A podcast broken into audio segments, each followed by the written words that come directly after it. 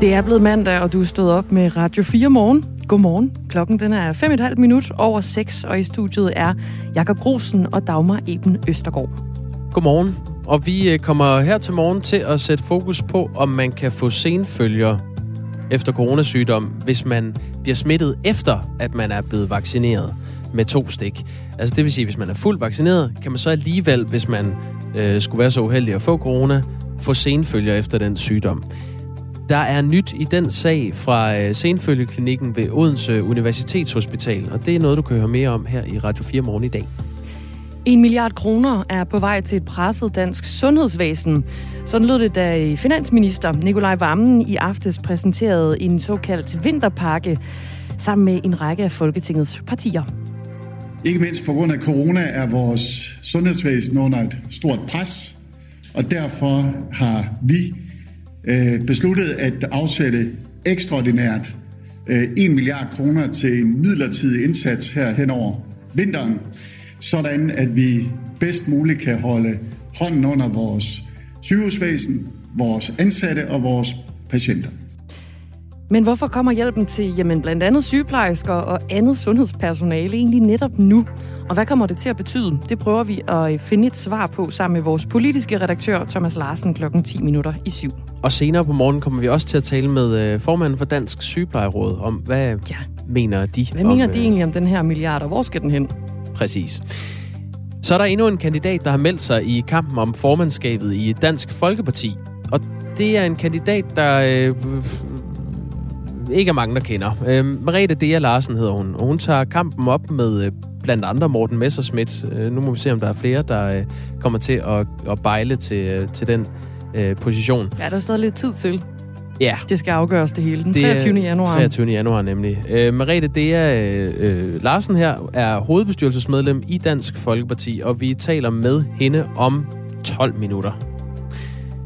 Ja, tilbage er der bare at sige uh, godmorgen. Det er Radio fire morgen, du har tændt for. Hvis du vil i kontakt med uh, Dagmar og jeg, så skal du uh, skrive, eller mig hedder det jo, du skal skrive ind på fjorten fireogtyve. Start beskeden med R fire og et mellemrum, og så havner beskeden inde hos os.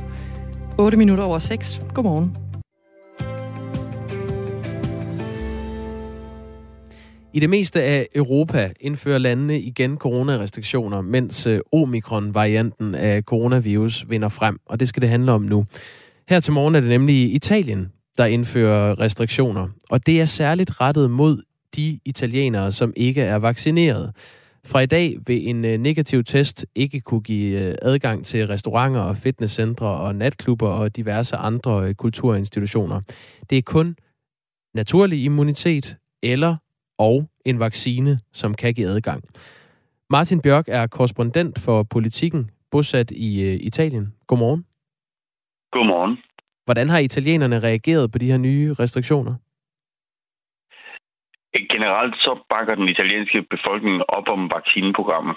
Altså, der er givet omkring hundrede millioner doser øh, af vaccinen til italienerne, og jeg tror, det er fireoghalvfjerds procent, der er færdigvaccineret nu.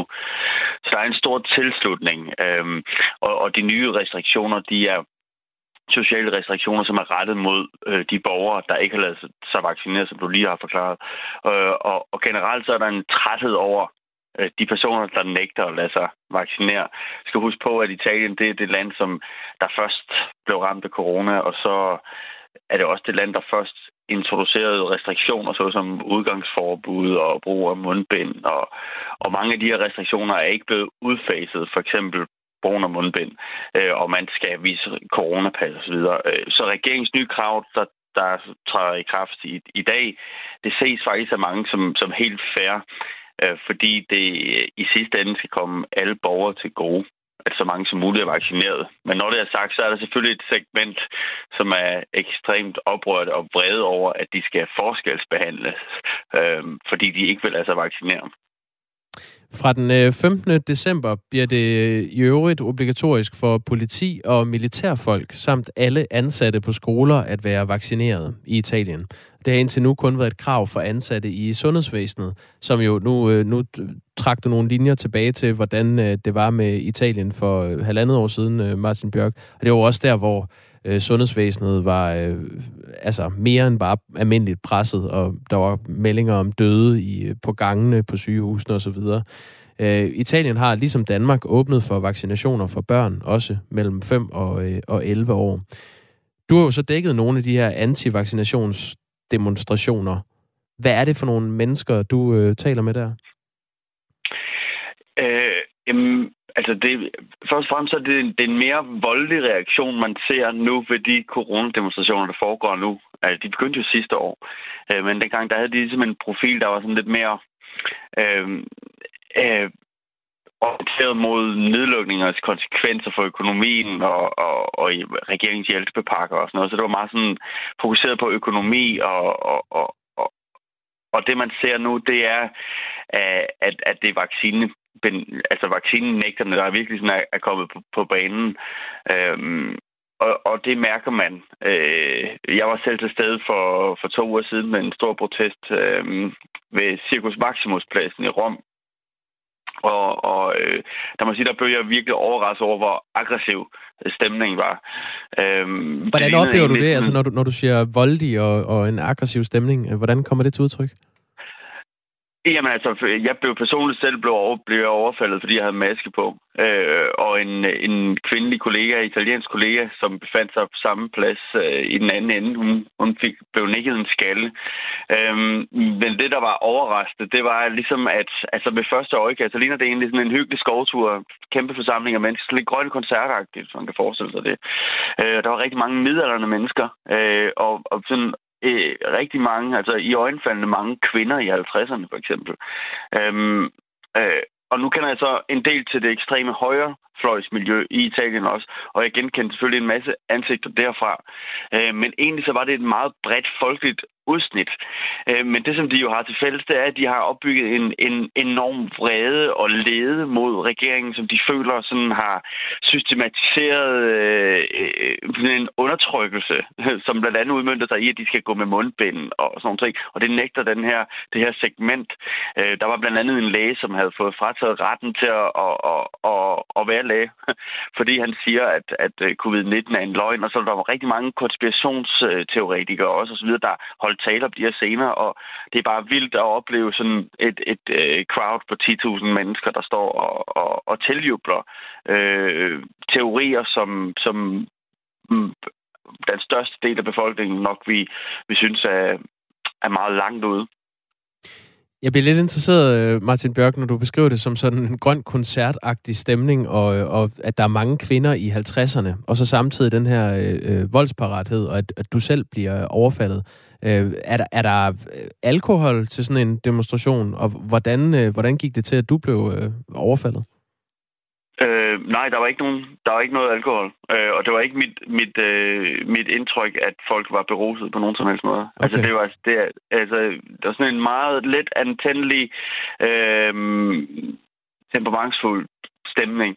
Altså nogle af de ting, der blev sagt i mikrofonerne også, de opildnede jo til til oprør og, og sådan nogle ting. Så der var sådan en meget, der der sådan, de har sådan ligesom tegnet nogle meget klare linjer i det her, i, i, i den her del af, som jeg, jeg skal lige huske på, det er en meget lille del af befolkningen, men de, de gør jo et, et stort øh, nummer ud af sig selv, og, og de er jo også, altså, øh, man, man, altså vi har jo haft i Italien, øh, i de sidste måneder har der jo har der været radikale grupperinger, øh, der, der blandt andet har, har smadret øh, fagbevægelsen, den største fagbevægelse i Italiens hovedkvarter. Det skete øh, i, i sidste måned, ikke? Eller sidst i oktober.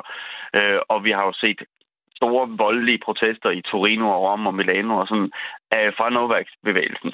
Men altså, altså de, de er simpelthen bare, de er ligesom op, de kører på, på sådan et drive af, af ekstrem vrede over at blive fortalt, hvad de skal gøre. De føler, deres personlige frihed er, er dybt indskrænket. Og, og, hvordan, øh, og, og hvordan gik det til? Bare lige sådan, øh, ja, for at få stillet nysgerrigheden omkring det overfald, der, der øh, jamen, det gik ud over dig. Til på den måde, jamen, det gik til på den måde, at jeg øh, jo befandt mig foran scenen. Jeg, jeg befandt mig inden foran indhegningen, så jeg var på... på altså, jeg kunne sådan bevæge mig frit omkring... Øh, øh, ganske op foran scenen, og jeg, jeg fotograferede de første rækker af publikum. De stod ligesom til sådan en festival, når der er koncert, stod de sådan med, med armene op på de der jerngitter, der er, der er rundt om øh, afspærringerne op til scenen. Øh, og, øh, og jeg faldt jo så i snak med nogle forskellige mennesker, og stillede nogle spørgsmål til nogle forskellige mennesker. Øh, og så blev jeg antastet på et tidspunkt. Øh, og jeg havde ikke lige opfanget situationen. Altså, jeg, jeg bar selv maske, altså sådan et, et indgangsmundbind. Øh, og det gik jo op for mig lige pludselig, at det var der jo ikke nogen andre, der gjorde overhovedet, øh, så langt som øjet rakte. Øh, og så øh, blev jeg lige pludselig... Øh, jeg mærkede et, et skub i ryggen, og så... Øh, og så var jeg lige pludselig sådan... Befandt jeg mig i midten af en cirkel af... Øh, Det, det lyder øh, øh, måske lidt vildere, end det var, men altså, det var, det var en intimiderende øh, øh, oplevelse, det der med at, at blive, blive råbt af, øh, af, jeg ved ikke, hvor mange mennesker, der har været omkring mig, øh, mens de flår i, i, min, i min maske, og, t- og så tager den af. Altså, det var, øh, det var enormt grænseoverskridende, ikke? Mm. Øh, men det var simpelthen fordi, at, at de ser... Det, som jeg gjorde, altså det, det, masken er ligesom blevet et symbol på, på systemet for dem, ikke? Også, og, og systemet er, er, er fjenden. Tidligere har sundhedspersonale altså skulle øh, tage vaccinen, og nu kommer det også lige om lidt til at gælde for politifolk og militæret. Øhm, tror du, det her det er et skridt på vejen til, at der kommer vaccinepligt øh, flere steder i det italienske samfund? Øh... At det, det, det er ikke til at sige. Altså, det, her, det, er der ikke, det er der ikke tale om lige nu. Der kører selvfølgelig en kampagne i forhold til nu at, at få øh, børn mellem fem og, og, og tolv år vaccineret. Jeg, jeg kan ikke forestille mig, at det nødvendigvis bliver vaccinepligt, som man vil se i, i Østrig. Men altså, man skal aldrig sige aldrig. Øhm, Men vaccinetvang eller ej, så har Italiens ministerpræsident øh, Mario Draghi, han har måske bedre end nogen andre ledere i Europa gennemskuet øh, og handlet sådan, på sit eget instinkt om, hvordan man skaber vækst midt i pandemien. Og det skal vi huske, alle de her restriktioner og alle de her øh, øh, regler, der bliver indført, det er jo netop for at føre landet igennem øh, den her genopretningsproces. Øh, øh, og for, øh, for ham...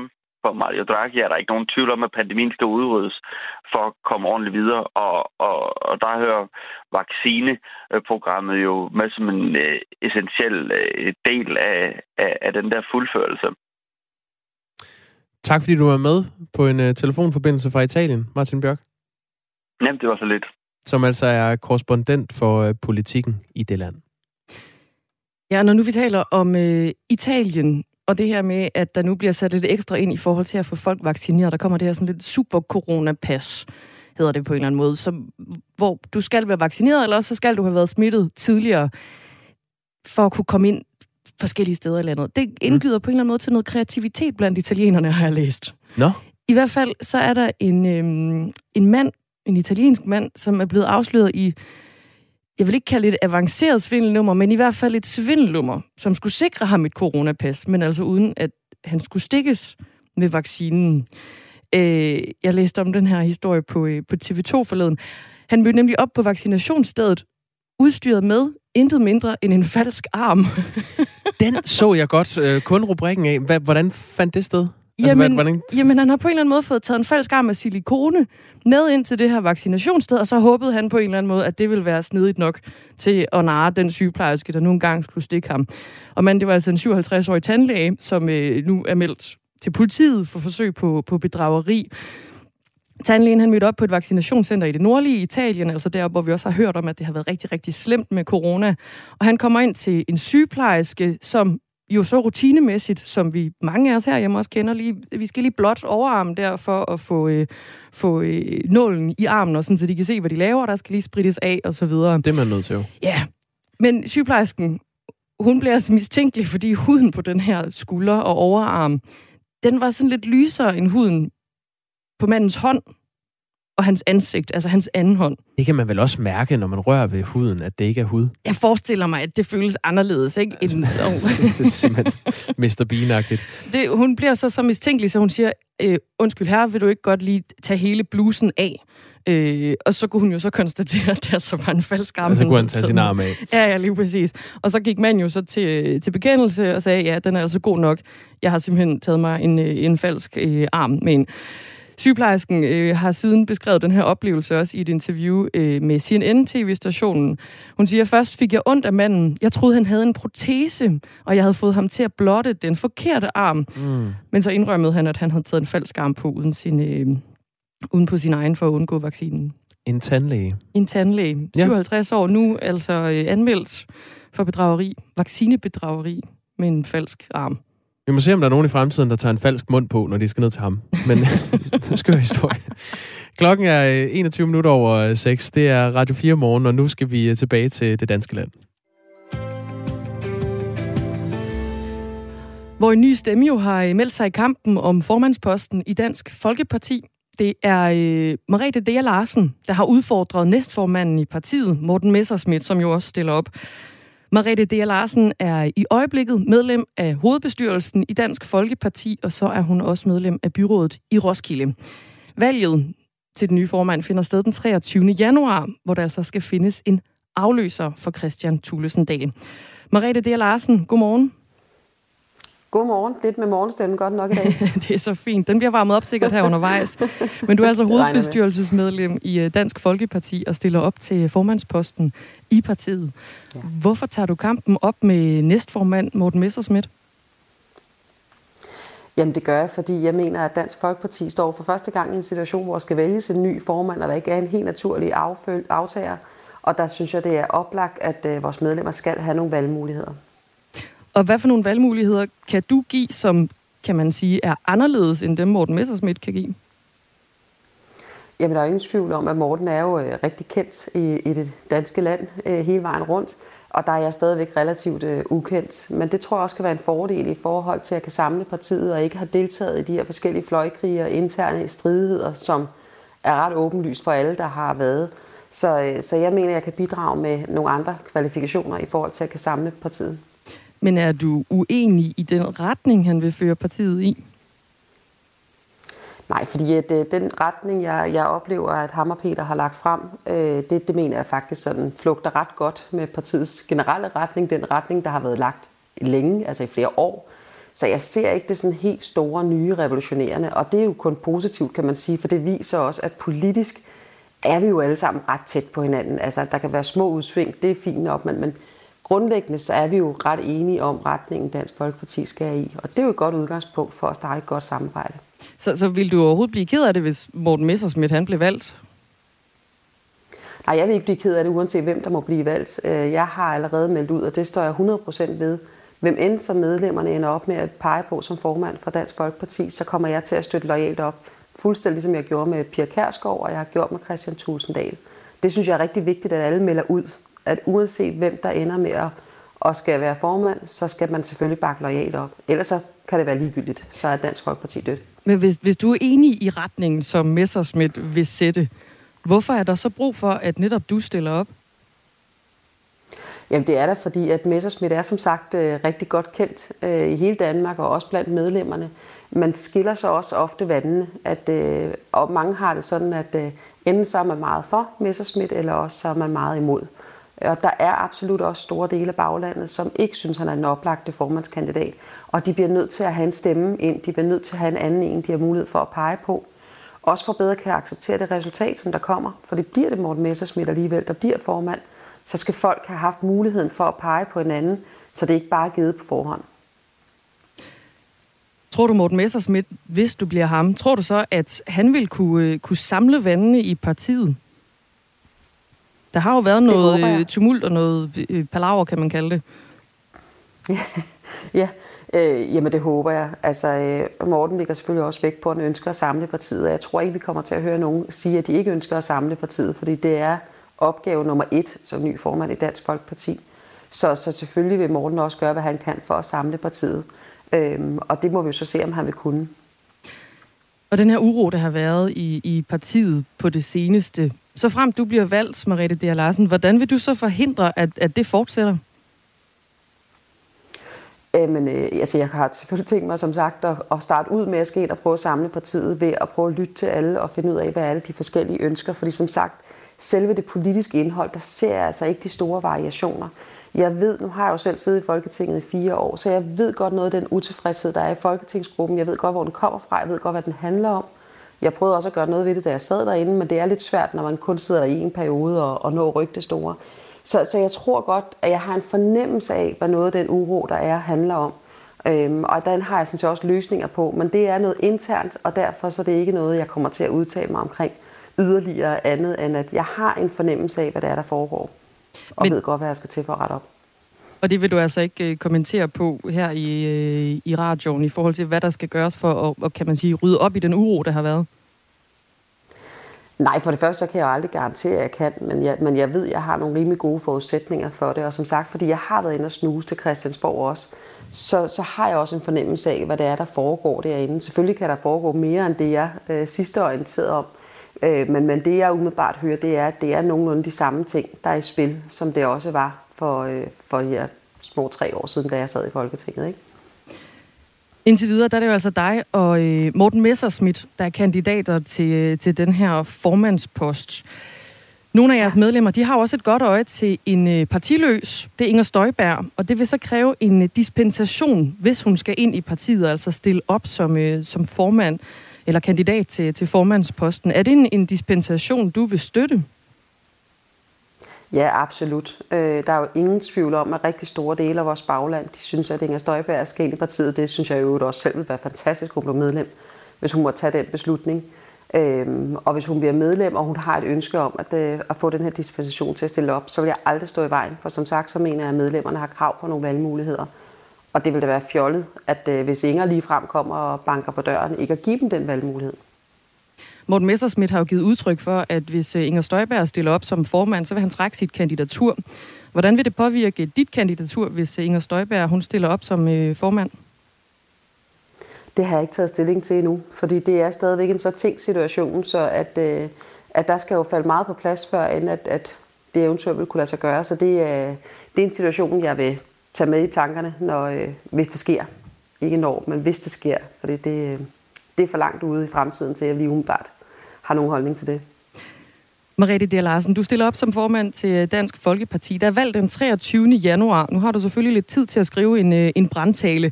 Men hvad vil du sige mm. til medlemmerne i Dansk Folkeparti i forhold til at skulle vælge dig?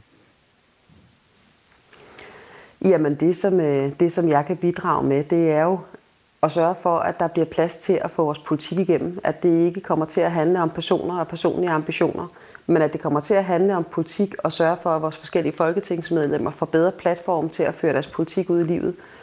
Og derudover, så er der heller ingen tvivl om, der hvor vi kan adskille os en smule, Morten og jeg, kan man sige, og også Peter for den sags skyld, det er jo, at de går meget efter, at det er ungdommen alene, der skal karriereuddannes. Der er mit kraftige fokus, og det som jeg mener er Dansk Folkepartis identitet, det er altså, at vi er partiet, der også tager helt almindelige folk fra gaden, der pludselig begynder at interessere sig for politik, og faktisk har nogle ret stærke og direkte holdninger. Og de, de kan altså også sagtens lære at tale, og, og jeg synes faktisk mere, at det er det, der er vores identitet, øh, end at vi har de her meget opdragede politikere. Jeg kan godt lide den direkte tale fra øh, en eller anden tilfældig, der melder sig ind, og lige pludselig viser sig bare og, og sige tingene meget klart og tydeligt. Men du jeg mener, tror, Morten Messerschmidt er en mere sådan opdraget politiker, skal det forstås?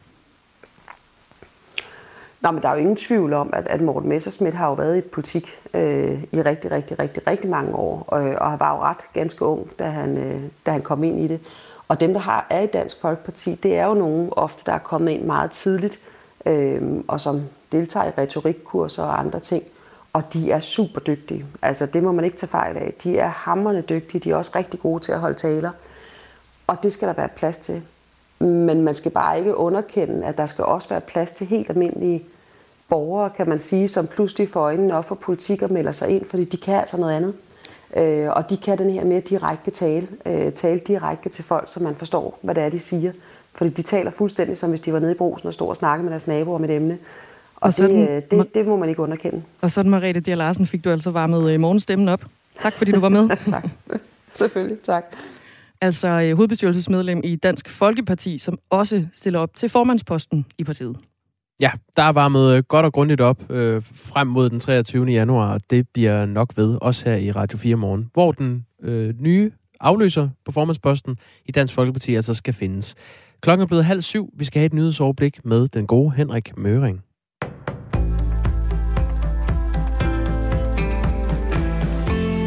Et politisk flertal afsætter en milliard kroner til sygehusene.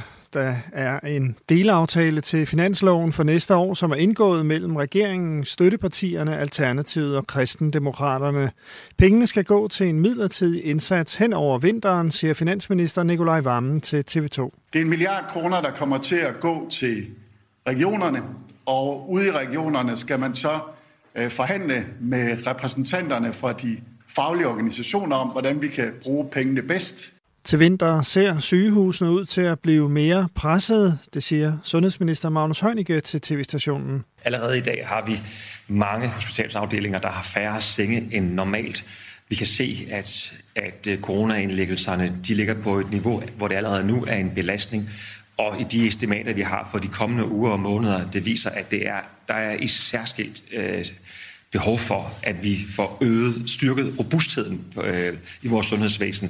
Milliarden skal også hjælpe med at fastholde sundhedspersonale, men der er ikke noget lønløft til sygeplejerskerne, siger finansministeren. Det er en midlertidig indsats, hvor vi går ind og hjælper vores sundhedsvæsen og holder hånden under det, nu hvor det er ekstra svært på grund af corona. Alle landets regioner aflyser i øjeblikket planlagte operationer og behandlinger. Det skyldes et stigende antal af indlagte med covid nitten, men også mangel på arbejdskraft. Corona-vinterpakken, der blev præsenteret i aftes, er tiltrængt, det siger formand i Dansk Sygeplejeråd, Grete Christensen, til T V to. Der er stort brug for det, som jo også er nævnt i aftalen, at man kan fastholde medarbejdere øh, og måske også kunne tiltrække nogle af dem, der har forladt området.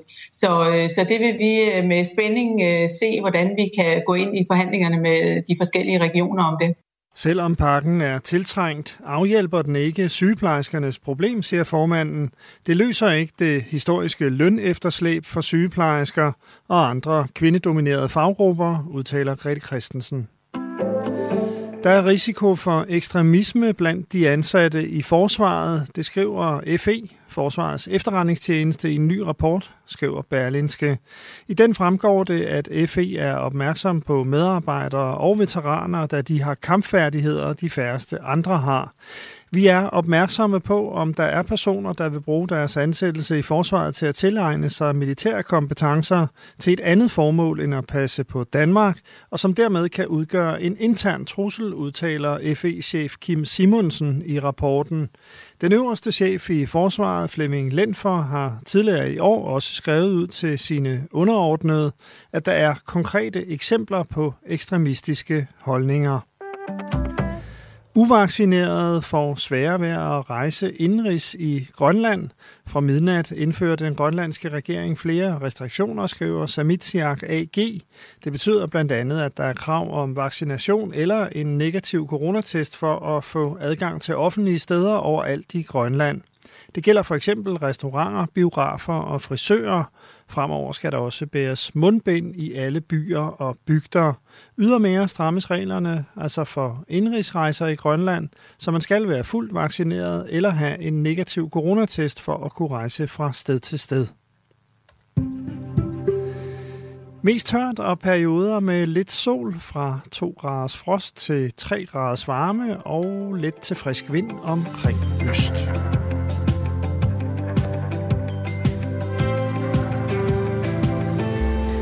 Godmorgen. seksogtyve minutter i syv siger klokken, og du er stået op med Radio fire Morgen. Og Dagmar Eben Østergaard og Jakob Grusen. Kan man få senfølger efter coronasmitte, når man er vaccineret fuldt? Det øh, undersøger vi her i Radio fire Morgen i dag.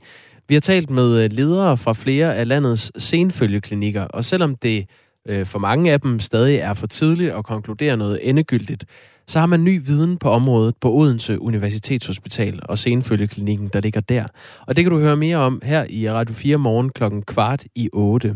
Men først skal vi ombord i, hvad det overhovedet vil sige at lide af senfølger.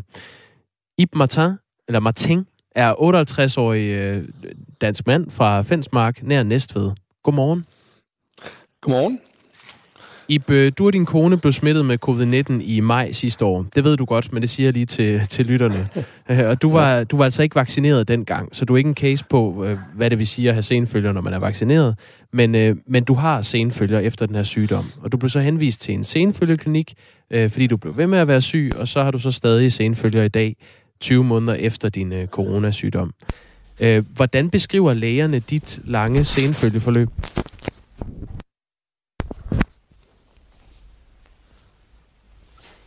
Nu kan jeg ikke høre. Nej, ved, ved du, ikke, kan, kan, høre mig. Kan du høre mig nu? Den er...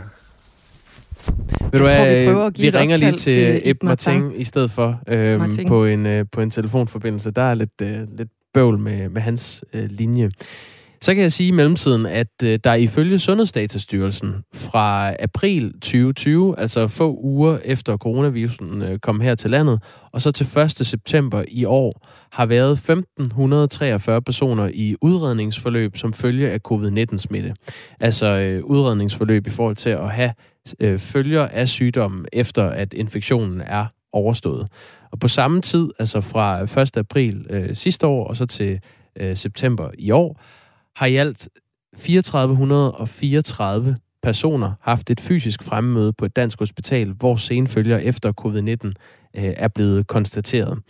Nu har vi øh, Ib Martin med på øh, en linje igen. Godmorgen, Ib. Godmorgen. Kan I høre mig nu? Ja, det er meget bedre. Ja, ved det er dejligt. Ja. øh, jeg spoler lige tilbage til første spørgsmål øh, med dig igen. Altså, du var, du var ikke vaccineret, da du blev syg med covid nitten i maj sidste år, men du blev henvist til en senfølgeklinik, fordi du blev ved med at have symptomer og være syg. Og i dag, tyve måneder efter du var syg med corona, har du stadig øh, følger af sygdommen. Hvordan øh, beskriver lægerne det senfølgeforløb, du har været igennem?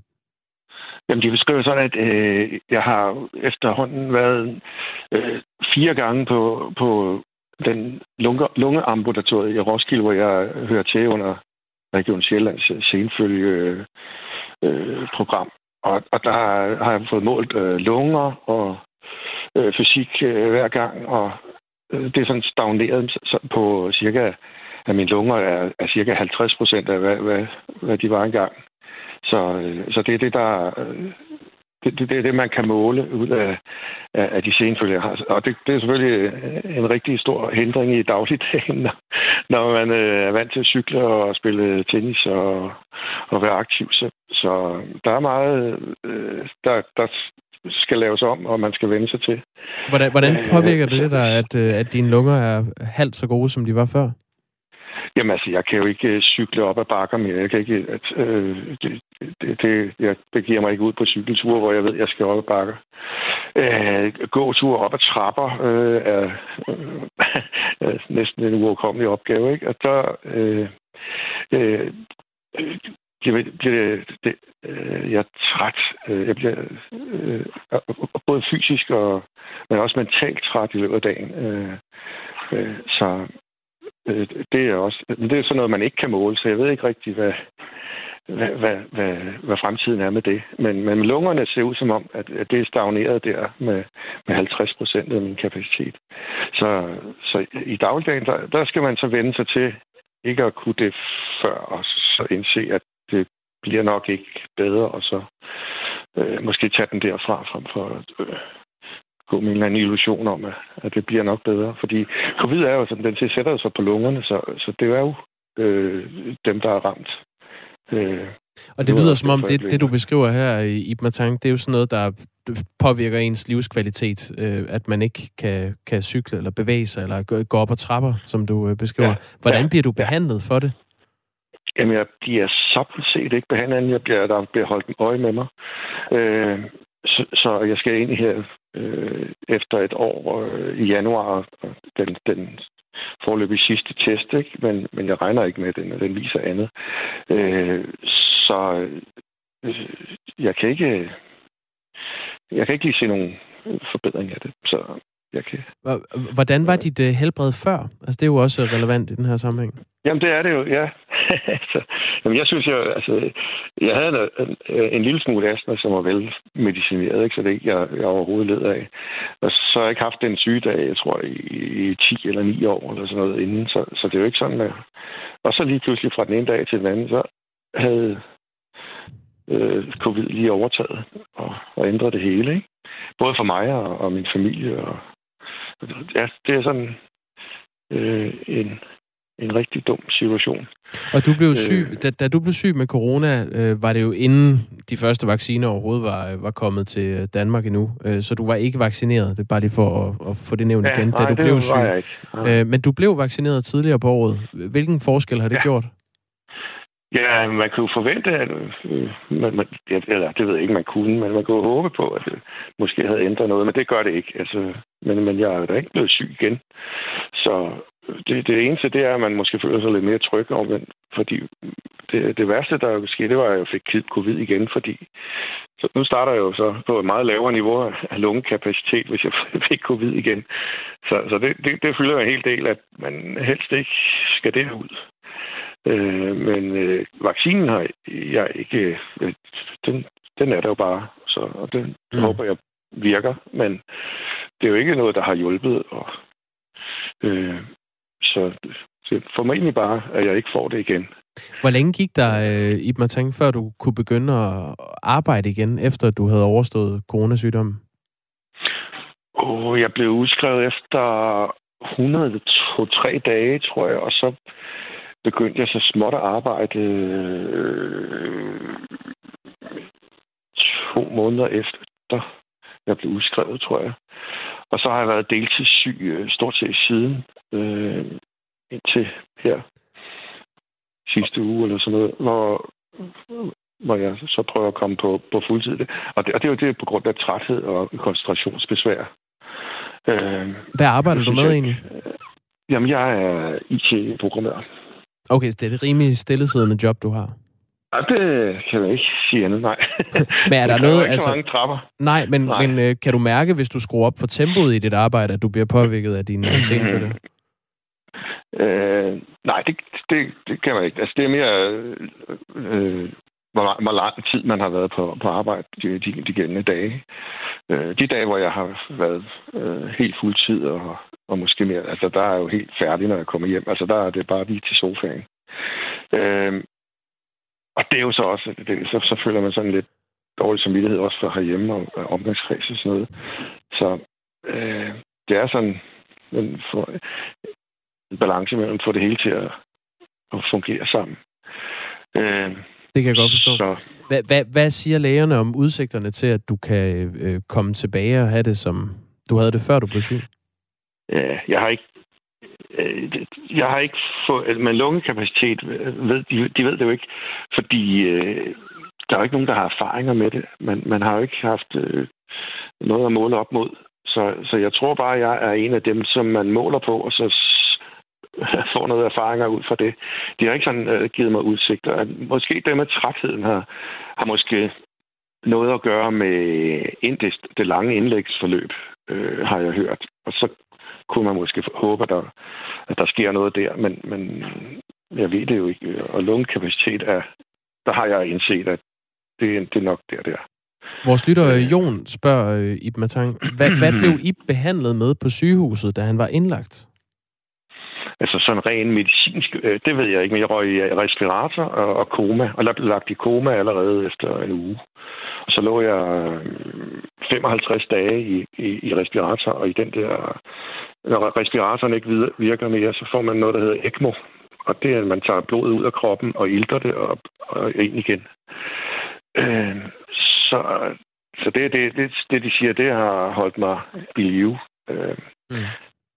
Jeg var faktisk den i Europa, der havde ligget længst i den der ECMO-maskine, der blev udskrevet.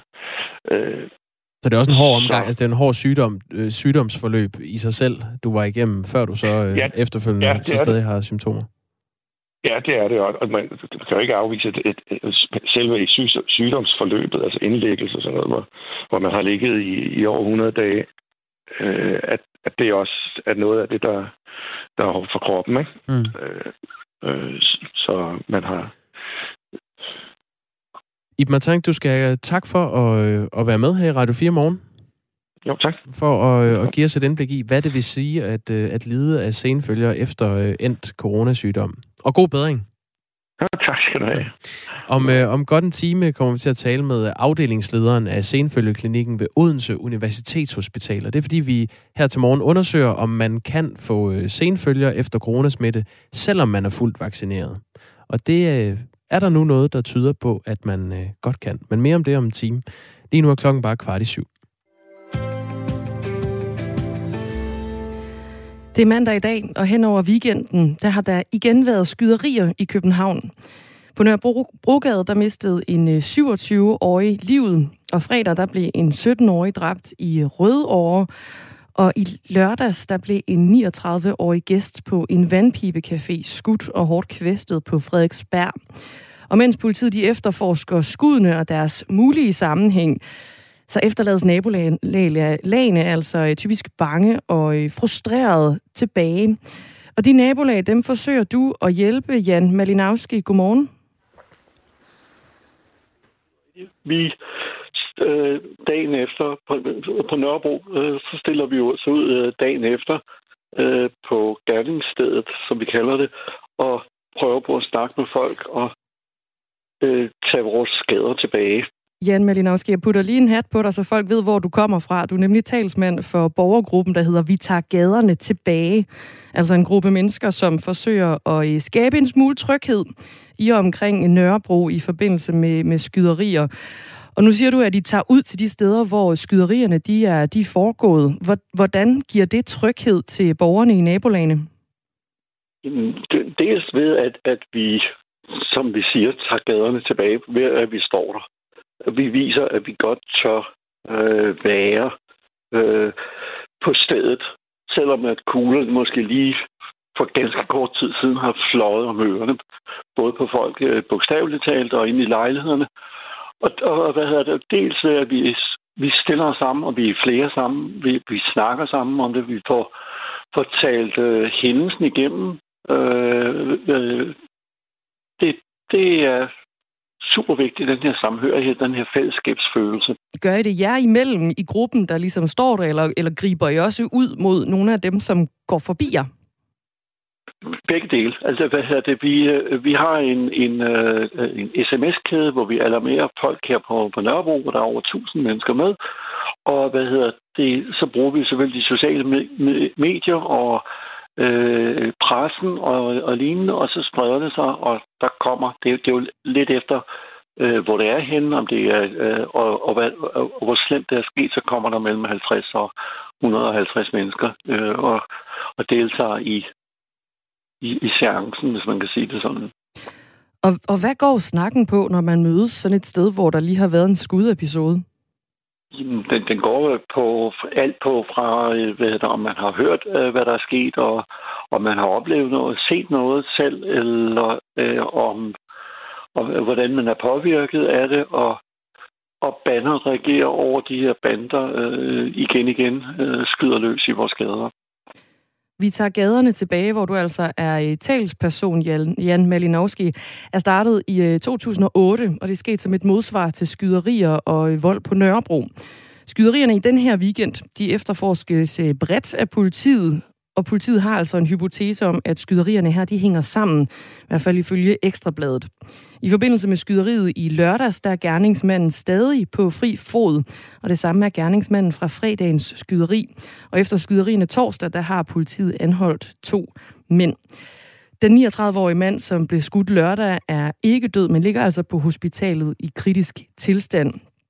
Weekendens skyderier her, får de dig til at, at frygte for, for fremtiden? Desværre. Altså, vi kender jo, øh, hvad skal vi sige, sporene, ligesom, og har set det øh, igen og igen, og om og om igen. Øh, så ja, øh, jeg er lidt bange for, at øh, det, det, det er jo mere øh, øh, pyt med, undskyld øh, udtrykket, øh, øh, at det er banderne, der bliver ramt, men det er mere, hvis de ikke rammer folk, eller øh, hvis de rammer andre, der, der tilfældigvis kommer forbi.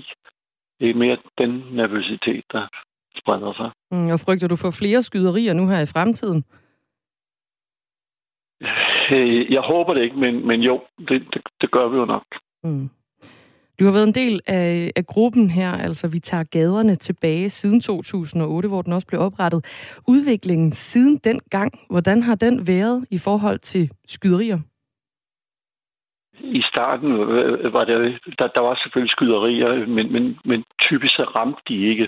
Det her, det sidste her, hvor, hvor vi har set folk virkelig dø, er jo ligesom lidt mere øh, hårdhændet, øh, desværre.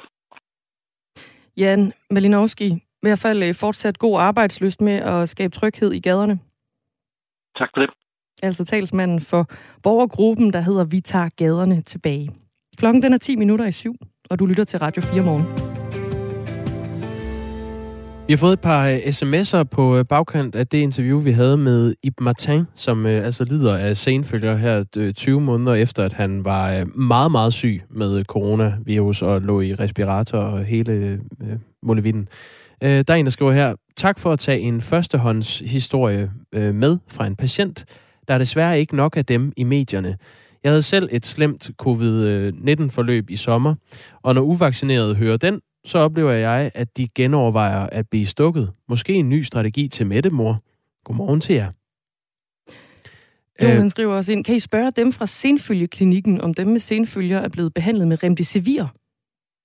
Det er jo ja. det der middel, et lægemiddel, som man øh, fandt ud af faktisk kunne dulme øh, corona-symptomerne. Ja, øh, det kan vi godt, Jon. Det kan vi godt. Det bliver kvart i otte, som sagt, at vi har lederen med fra Senfølgeklinikken i Odense, hvor de har haft første øh, tilfælde med en patient, som var fuldt vaccineret og derefter var blevet syg med covid nitten, og øh, derefter har øh, lidt af senfølger. Øhm, Rasmus fra Svendborg spørger: kan I svare på, hvorfor folk rammes så forskelligt af covid nitten? Jeg har flere i min omgangskreds, som har haft det, og som øh, knapt har været syge. Det lyder jo helt vildt, når den samme sygdom så sender ham flere uger i respirator og koma og så videre. Øhm, tak for den besked, Rasmus. Det, det, det kan vi ikke sige så meget om. Altså det tror jeg stadig, man er ved at finde ud af, hvorfor det er sådan. Men jeg kan se på Sundhedsstyrelsens hjemmeside, at øh, man regner med, at cirka ti procent af de personer, som får covid nitten, øh, kommer til at opleve langvarige symptomer, som varer i altså over fire uger efter sygdomsstart. Og det vides øh, stadig ikke, står der, hvor stor en andel af dem, der fortsat oplever symptomer efter tolv uger, og derfor har egentlige senfølger. Øhm, så, der står, ja, så står der, at det kan ses hos personer i alle aldersgrupper, og det kan også ses hos øh, både personer, der har haft milde og mere alvorlige sygdomsforløb med indlæggelse og øh, eventuel intensiv behandling, altså om man har symptomer efterfølgende. Så det er stadig, der er nok at forske i, når det kommer til covid nitten. Ja, der er helt sikkert også nogen, der er i gang. Kunne man nærmest kun forestille sig. Og øh, Gud skal takke og lov for det. Øh, klokken er nu syv minutter i øh, syv, og vi skal til øh, en milliard kroner, som er på vej til et presset dansk sundhedsvæsen. Det lød sådan her, da regeringen sammen med deres øh, aftalepartnere præsenterede en såkaldt vinterpakke i aftes. Ikke mindst på grund af corona er vores sundhedsvæsen under et stort pres, og derfor har vi besluttet at afsætte ekstraordinært en milliard kroner til en midlertidig indsats her hen over vinteren, sådan at vi bedst muligt kan holde hånden under vores sygehusvæsen, vores ansatte og vores patienter. Det var blandt andet ordene fra finansminister Nicolai Wammen i aftes, da den her aftale blev præsenteret. Thomas Larsen er politisk redaktør her på Radio fire. Godmorgen. Godmorgen. Hvorfor kommer den her aftale nu, tror du? Finansministeren, han siger det jo i virkeligheden relativt øh, klart, altså både blandt øh, myndigheder, men også blandt mange politikere på Christiansborg, der har man med stærk stigende bekymring kigget frem mod de kommende vintermåneder, øh, og det er selvfølgelig set i lyset af coronakrisen, der er i gang igen, og man ved, at der vil komme flere smittede, man frygter for indlæggelsestallene, og derudover så ser man også ind i et i forvejen træt, kan man sige, og, og udmattet sundhedsvæsen, øh, hvor man har kæmpet med coronakrisen coronakrisen igennem øh, lang tid. Og i den situation, der bliver det fuldstændig afgørende, at man er i stand til at fastholde medarbejderne i sundhedssektoren, men også at man rent faktisk også får dem til at give en ekstra indsats i den kommende tid, hvis vi skal komme godt og helskævnet gennem øh, den næste fase af, af krisen. Og det man så gør nu, det er i virkeligheden at kunne finde en, en, en, en stor portion øh, penge, og så øh, kunne både sørge for, at aktiviteterne de kører løs øh, derude, men altså også gå ind og belønne øh, de personalegrupper, der skal levere en stor indsats. En milliard er jo relativt mange penge, men er det det også i den her sammenhæng? Ja, det mener jeg virkelig, det er. Også fordi man skal lægge mærke til, at den her temmelig store pengesæk her, den skal bruges i løbet af relativt kort tid. Som andre ord, så er det altså nogle meget store pengebeløb, der kommer i spil ude i de enkelte regioner i de kommende måneder. Så, så det, er, det, er, det er en stor hjælpepakke, de har vedtaget. Jeg kommer med lidt fakta om den her øh, vinterpakke, øh, Thomas Larsen. Det er et flertal i Folketinget, som er blevet enige om øh, den her milliard øh, til trængte øh, sygehuse. Den kommer fra regeringen, S F, De Radikale, Enhedslisten, Alternativet og Kristendemokraterne, som sammen er blevet enige om den her corona-vinterpakke. I aftalen står blandt andet, en milliard kroner afsættes ekstraordinært til midlertidige indsatser i sundhedsvæsenet hen over vinteren. Regionerne skal udmønte pengene til at få sundhedsvæsenet igennem en svær vinter. Det er regionerne, som står for at forhandle, hvad pengene skal gå til, sammen med de relevante fagorganisationer. Pengene skal bruges til at fastholde sundhedspersonale, og de skal styrke aktiviteten i sygehusvæsenet til gavn for patienter og personale. Pengene skal tilgodese alle personalegrupper i sygehusvæsenet. Det understreges, at det ikke er et permanent lønløft til nogle faggrupper, men en midlertidig ordning. Pengene er altså ikke blevet fordelt fra politisk side, Thomas Larsen. Det skal regioner og faglige organisationer så øh, finde ud af nu. Er det en klog løsning set med øh, politiske briller? Det er en løsning, der blev lidt diskuteret i går, da, da den blev lagt frem øh, af det politiske flertal, der netop har vedtaget af aftalen, fordi der var nogen, der sådan, øh, kritiserede lidt, at det kunne se ud som om, at politikerne de ellers bare sendte en, en stor pose penge afsted, uden i virkeligheden at have tænkt nøje over, hvordan pengene præcis skulle, skulle bruges. Men på den anden side, så kan man altså også sige, at der kan ligge altså, en, en stor portion klogskab i at sende pengene ud til regionerne, hvor regionerne så sammen sammen med personalegrupperne skal finde ud af, hvordan kan man præcist bruge dem bedst i vores område. Hvor er det skoen for alvor trykker på vores hospitaler? Hvilke øh, medarbejdergrupper er det, der for alvor får brug for øh, at, at få nogle ekstra penge for at levere en, øh, en større indsats? Så på den måde kan man sige, at hvis det kommer til at virke det her, øh, så kan man lave nogle skræddersyede løsninger, der kommer til at virke bedst muligt lokalt. Det er i hvert fald det, der er håbet. Er der nogen øh, mulighed for, at det kan give bagslag for regeringen at gøre det på den måde? Nej, jeg tror, jeg tror faktisk, at både personalegrupperne og øh, regionerne er, er, er godt øh, tilfredse øh, med det, fordi det, man i hvert fald kan sige, det er, at nu kan de ikke kritisere regeringen for at, at, at lave nogle løsninger, som de ikke bliver inddraget i, og som de ikke kan være med til at designe. Nu får de altså et kæmpe medansvar for at bruge de her penge så klogt og godt øh, som overhovedet muligt. Hvordan fordeler pengene sig? Ved man det, Thomas Larsen? Altså nu, nu er der tale om en milliard. Vi har fem regioner i Danmark. Er det så to hundrede millioner til hver? Kun i, kun i sådan en overordnet træk, men der er, du, der er du faktisk inde på det, på det rigtige, at man vil netop kigge på øh, regionernes størrelse øh, altså, og deres sammensætning og hvilke udfordringer de har, sådan, så der er altså, en, en form for retfærdighed i den fordeling. Sygeplejerskerne har længe været højlydt utilfredse med, med løn og arbejdsforhold, og de har holdt øh, overenskomststridige arbejdsnedlæggelser i den forbindelse. Skal det her ses, tror du, som om politikerne er blevet presset til at afsætte penge på den baggrund?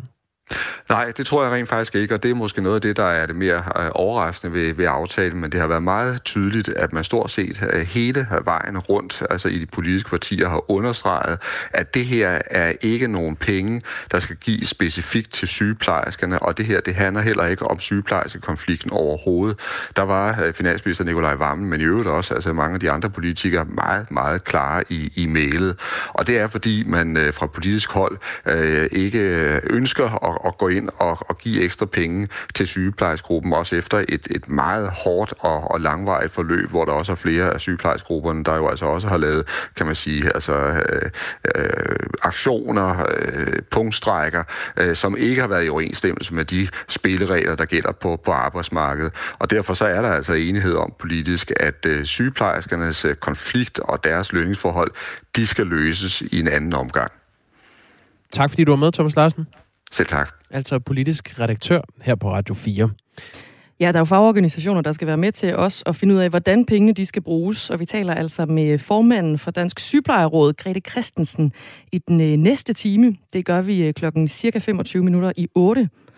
Og efter et nyhedsoverblik med Henrik Møring, der kommer lige om et øjeblik, så skal vi snakke om omikron, som altså er ved at finde et rimelig godt fodfæste i Danmark. I hvert fald så er der altså knap et hundrede og treogfirs danskere, der i løbet af den seneste uge er blevet smittet med den her nye coronavariant, og vi skal tale med Mads Albertsen om, hvor farlig den her nye variant den er. Han er professor på Aalborg, Institu- Aalborg Universitets Institut for Kemi og Biovidenskab, hedder det.